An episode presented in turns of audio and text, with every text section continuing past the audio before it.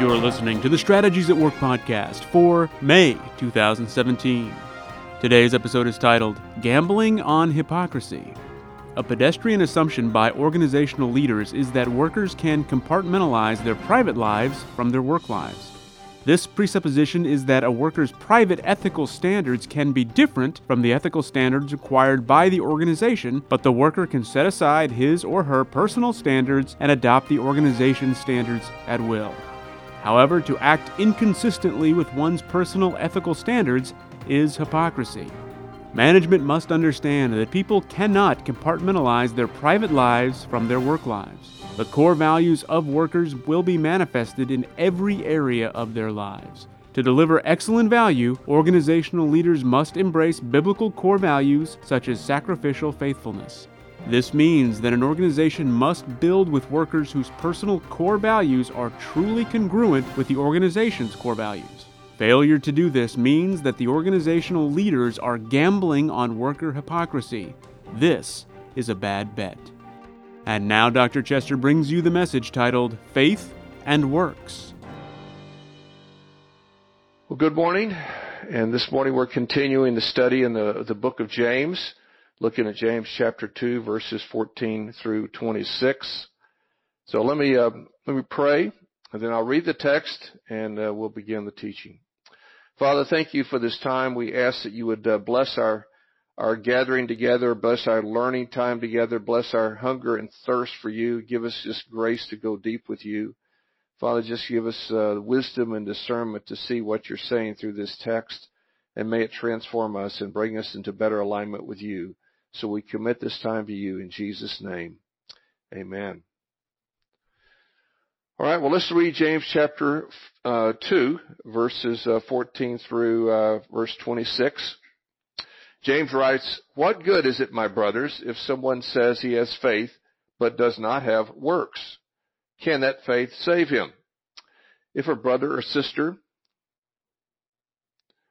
if a brother or sister is poorly clothed and lacking in daily food, and one of you says to them, Go in peace, be warmed and filled, without giving them the things needed for the body, what good is that?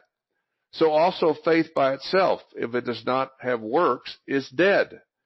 But someone will say, You have faith, and I have works. Show me your faith apart from works, and I will show you my faith by my works. You believe that God is one. You do well. Even the demons believe and shudder. Do you want to be shown, you foolish person, that faith apart from works is useless? Was not Abraham our father justified by works when he offered up his son Isaac on the altar? You see that faith was active along with his works, and faith was completed by his works. And the scripture was fulfilled that says, Abraham believed God, and it was counted to him as righteousness. And he was called a friend of God. You see that a person is justified by works and not by faith alone. And in the same way, was not Rahab the prostitute justified by works when she received the messengers and sent them out by another way? For as the body apart from the spirit is dead, so also faith apart from works is dead. Well, James continues his discussion of something that he began in chapter 1, and that's the whole concept of the testing of our faith. In James chapter 1 verse 2, um, he talks about the reality of what he's all about in this book, and that is he's all about challenging the believers of his time to think about the lordship of Christ in a very profound way. And the lordship of Christ is, is means that Jesus is Lord even when things are not going well, even when life is difficult and trying. So the very first thing he talks about in this, this book, this early book, which may have been one of the earliest epistles written, and it was written specifically to a, a, a congregation in uh, Asia who apparently had, was well trained in the Old Testament scripture. And, the, and, this may have been more than one, one congregation. It was a group of people. We don't know how many cities were involved. We don't know how many people were involved, but they were, these were Jewish people well trained in Old Testament scripture.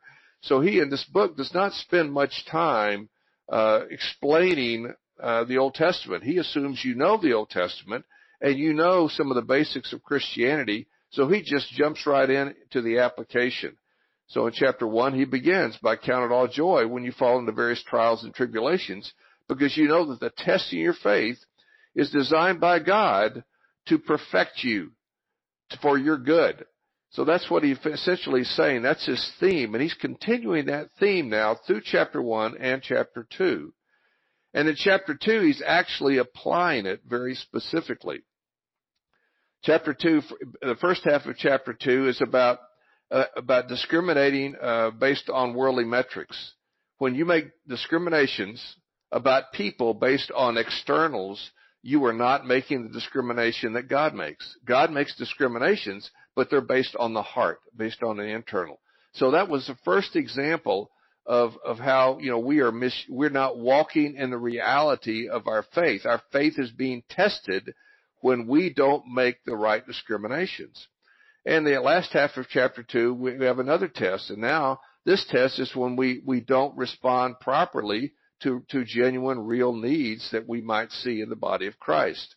So I've titled this "Walk the Talk Illustrated."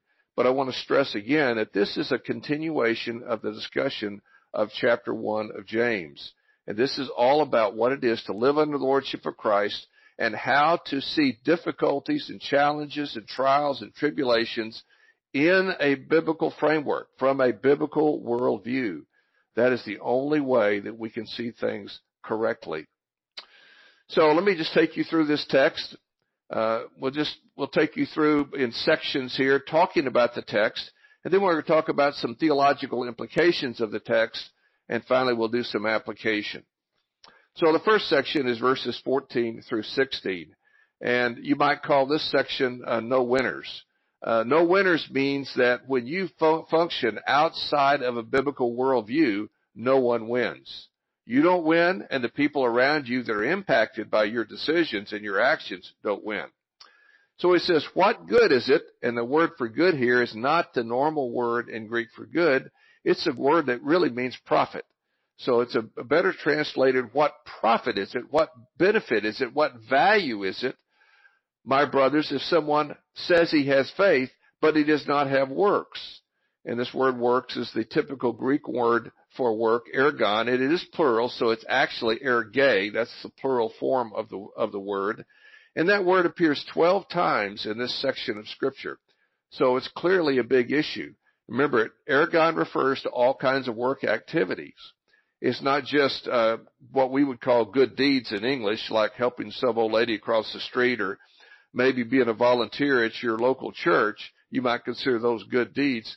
Now, this word work is much more comprehensive than that. It covers everything you do in every jurisdiction, including the workplace. Your work in the workplace is your ergon. Your work in the church community is your ergon. Your work in your family is your ergon. Your work in your in your city is your ergon.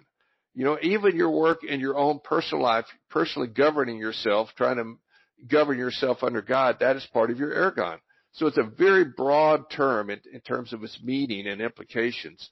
So what he's saying here is that if you have faith, and faith is another word for a biblical worldview or a Christian worldview. If you say you have a Christian worldview, but your actions, your words don't line up with that, then he's saying, what good is it? What's the point? What's the profit? And then he says, can that faith and that worldview, and remember, faith is used in the New Testament in two ways. It can refer to the faith, which refers to the, the dogma of Christianity, the, the truths of Christianity. It also can be used of personal faith in reference to your personal convictions. That is your perspective of God and therefore how to live in light of that. That's called your worldview. That's your philosophy of life. So here I think he's talking about worldview and the philosophy of life when he uses the term faith. So he's saying when you have, make a projection to others, you profess to have this worldview, but your works don't line up with it, can that really save you? You know, what's he saying there? Now, now some people would say the apostle Paul would really raise his hand here and object and say, no, salvation is by grace through faith alone.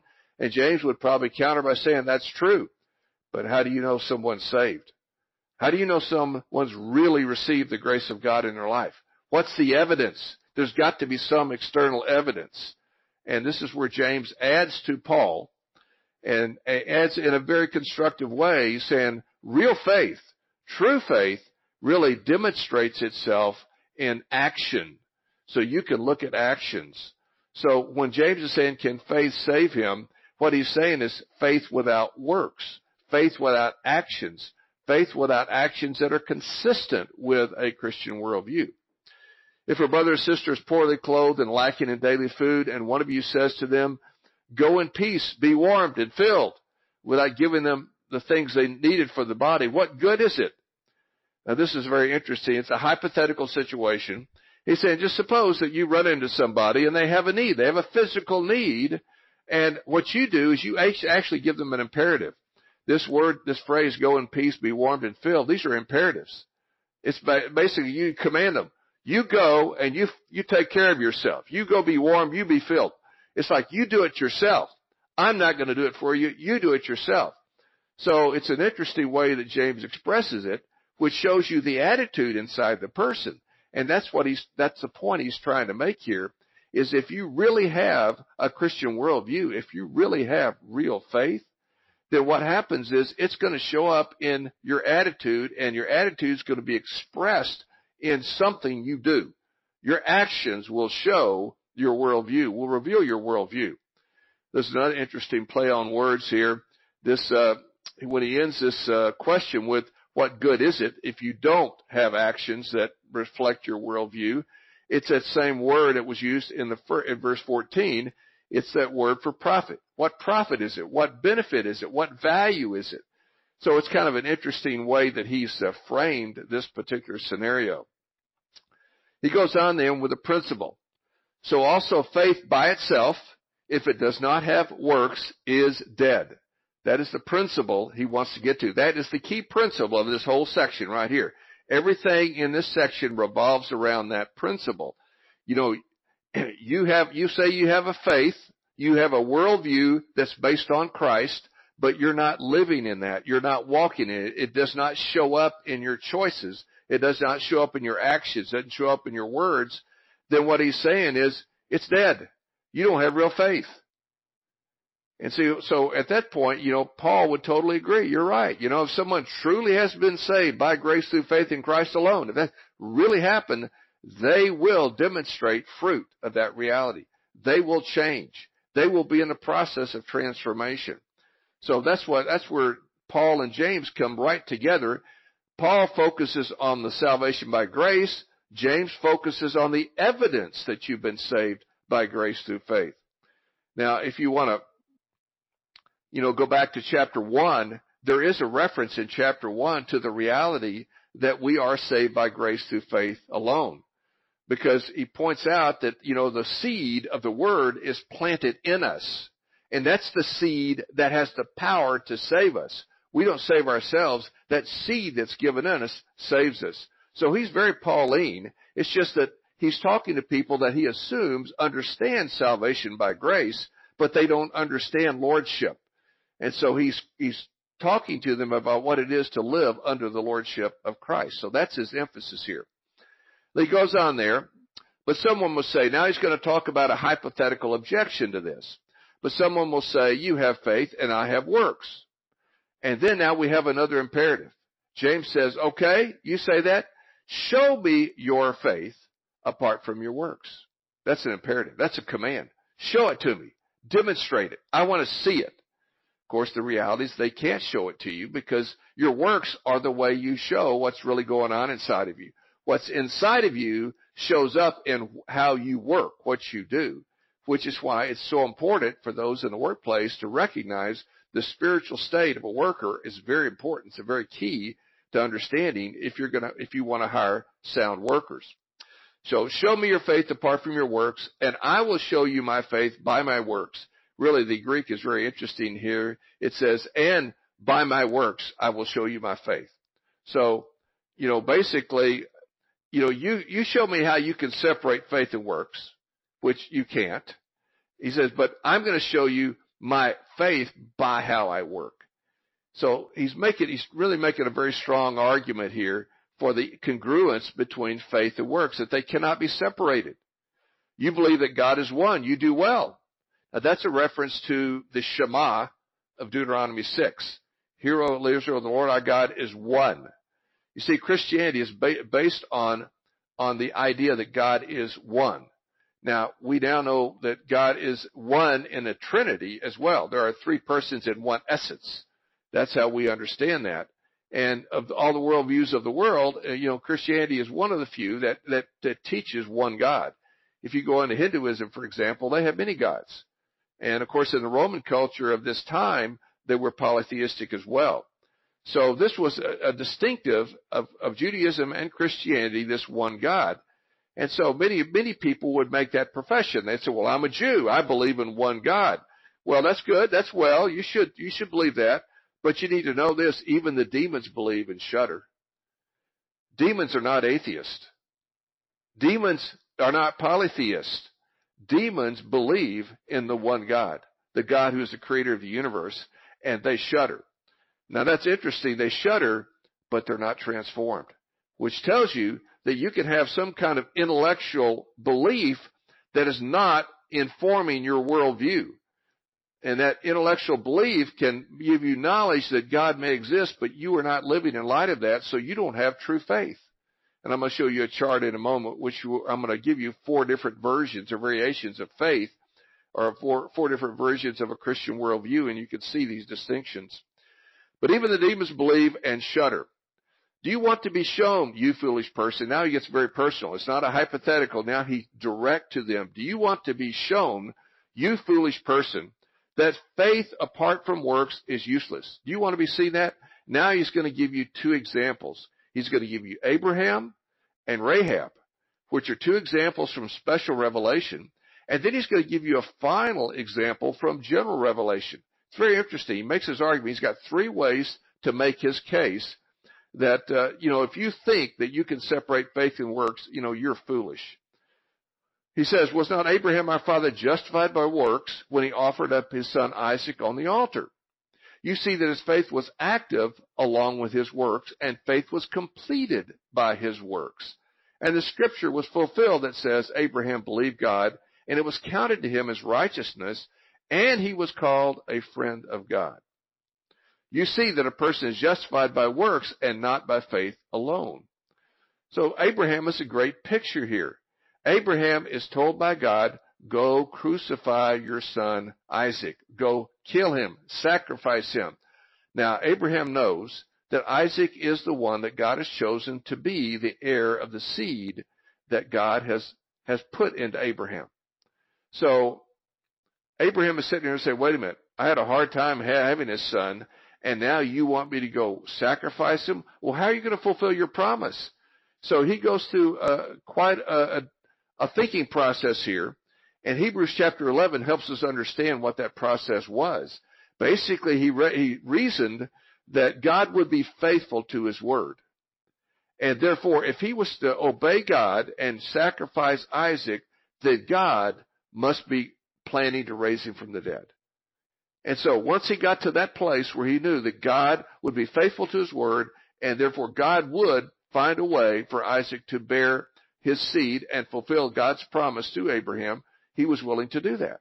Now that took a lot of courage. It took a lot of faith. I'm sure a lot of wrestling to get to that place. But he demonstrated that he believed God. He was willing to act on his belief in God. He was given at the ultimate trial. Kill your son.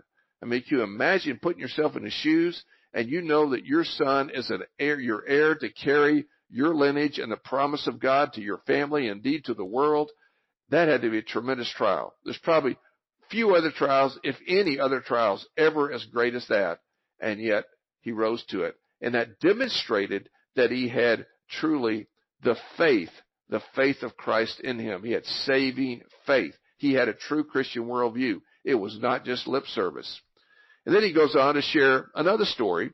And he says, uh, interesting the way he does this, he uses a word uh, in the same way. Uh, this is a word uh, that we get uh, homoousios. That's a common word which means in the same pattern. So uh, we get the word homo from it. So um, Homo sapien is a human being. So we all have the same being. So he says of Rahab, the prostitute, that she was justified by her works when she received the messengers and sent them out another way. Now, many people think in some ways that, you know, they, James is uh, justifying her lies. She lied to her towns, townsfolk, her townsfolk, the fellow citizens and leaders of her town, saying that she didn't know anything about these uh, spies and didn't know where they were, et cetera, where how they where they had gone. And so she lied, and that that you know that's always an ethical conundrum to know what to do with that. What he's what she's commended for is that how she told the spies where the the uh, people that were after them went and sent them a different way. And that's what she's committed for. That's an act of faith. She's putting her trust in the God who is getting ready to send the Israelites in to destroy her city. So again, another trial, and she expressed faith in God and the one God of the universe. Some people have said, well, she's the, the antithesis of Abraham. Abraham was the patriarch and, and here then we have the prostitute and the prostitute was the most ungodly of people and Abraham was the most godly of people. So the extremes is how some people view this. But whatever the case is, we have two examples from scripture that show that what's really inside of you is manifested by your actions. And finally, we have an example of general revelation. He ends with, as with the body apart from the spirit is dead, so also faith apart from works is dead. This is the human body. If it doesn't have a spirit, it's gone. When God made man, he made human beings and he breathed into them the breath of life, the spirit. He breathed into them that life. So when you take that spirit out of man, then man is nothing but dust. So this is a great, great example of how you can use general revelation to make points of, of truth as well. Special revelation was used, general revelation was used to make his point that faith apart from works is dead. In other words, faith apart from works is no faith at all. So let me just uh, give you this little chart here to kind of help you understand what I think are four kinds of faith. And actually, uh, you might say, well, they're not really four kinds of faith, but there are people that would profess faith in four dimensions, four ways. The first is what I call no faith or vain faith. An example of this was given in this text, the demons.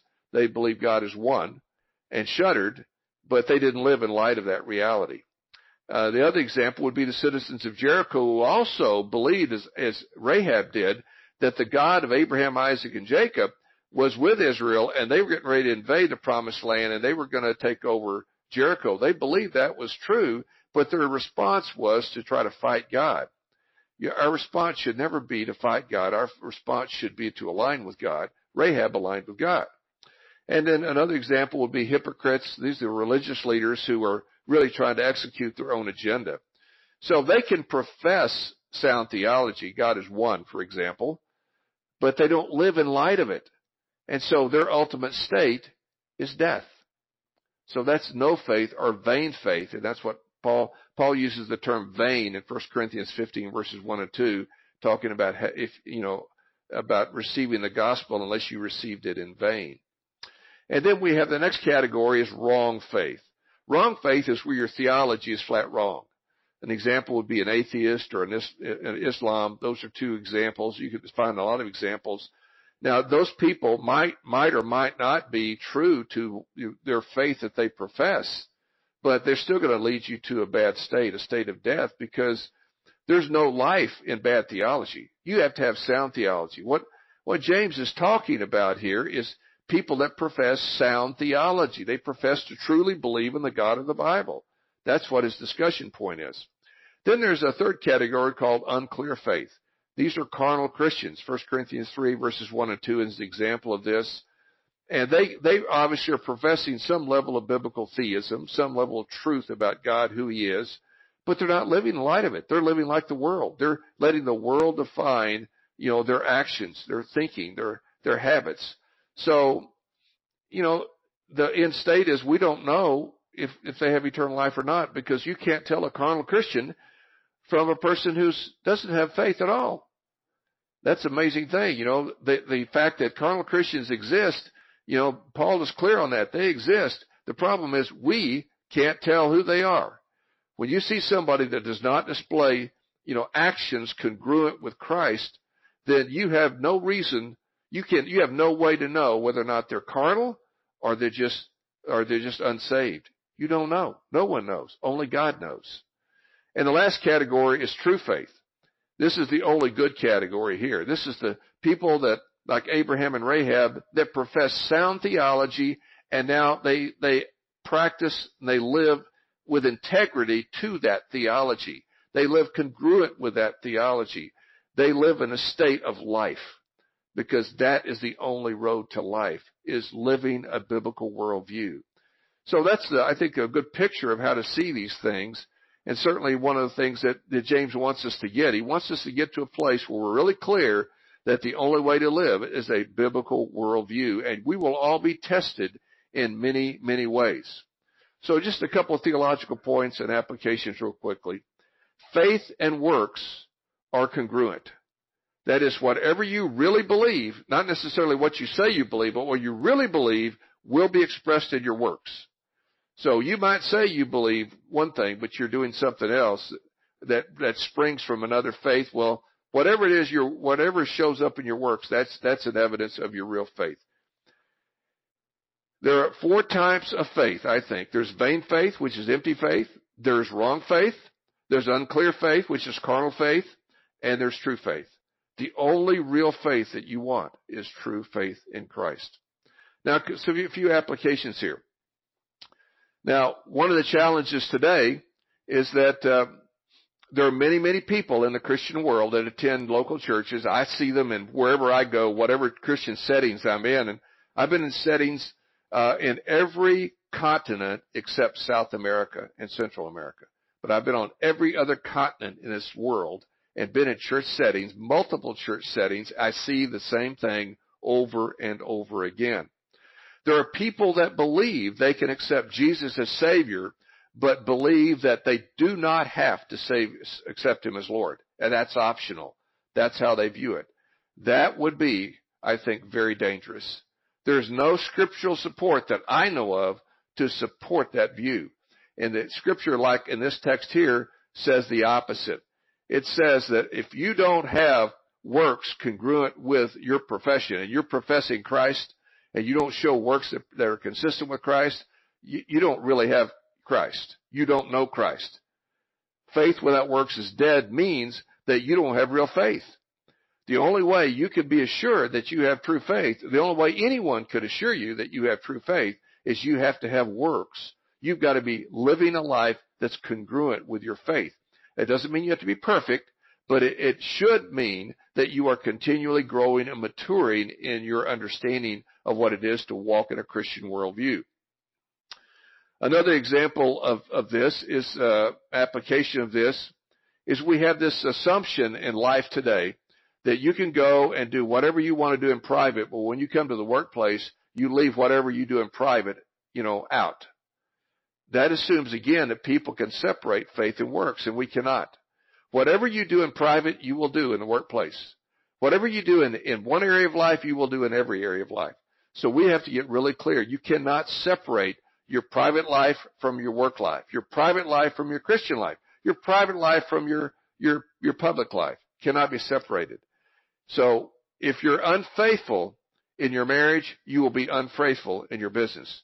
Uh, some of you heard me share the story about Ross Perot, who famously, uh, back many years ago, probably couldn't do that today, but many years ago, 40, 50 years ago, if he found out anyone in his organization was unfaithful to his wife, and he had mainly had males in his organization, he would fire them on the spot.